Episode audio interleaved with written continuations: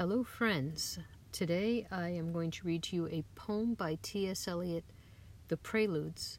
This poem is a poem about urban life, and it was written in 1909. And even though it was written over a hundred years ago, what strikes me each time I read it is how much the themes that Eliot talks about of isolation, of loneliness, of sadness and disconnection, those themes that he talks about, how relevant they are to urban life today as well. The Preludes.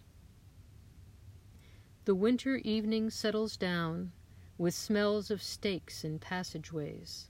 Six o'clock.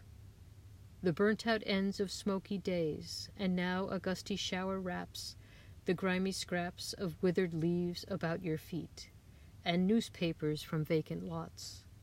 The showers beat on broken blinds and chimney pots, and at the corner of the street a lonely cab horse steams and stamps, and then the lighting of the lamps.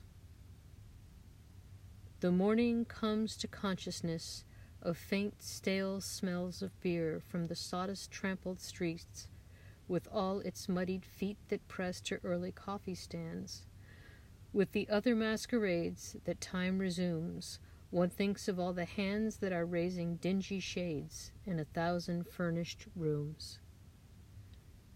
You tossed a blanket from the bed. You lay upon your back and waited. You dozed and watched the night revealing the thousand sordid images of which your soul was constituted. They flickered against the ceiling, and when all the world came back, and the light crept up between the shutters, and you heard the sparrows in the gutters. You had such a vision of the street, as the street hardly understands, sitting along the bed's edge, where you curled the papers from your hair, or clasped the yellow soles of feet in the palms of both soiled hands.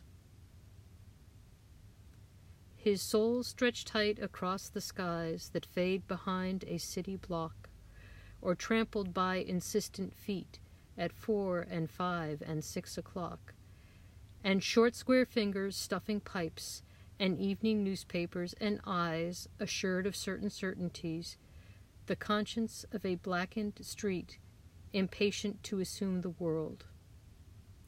I am moved by the fancies that are curled around these images and cling, the notion of some infinitely gentle, infinitely suffering thing. Wipe your hand across your mouth and laugh. The worlds revolve like ancient women, gathering fuel in vacant lots.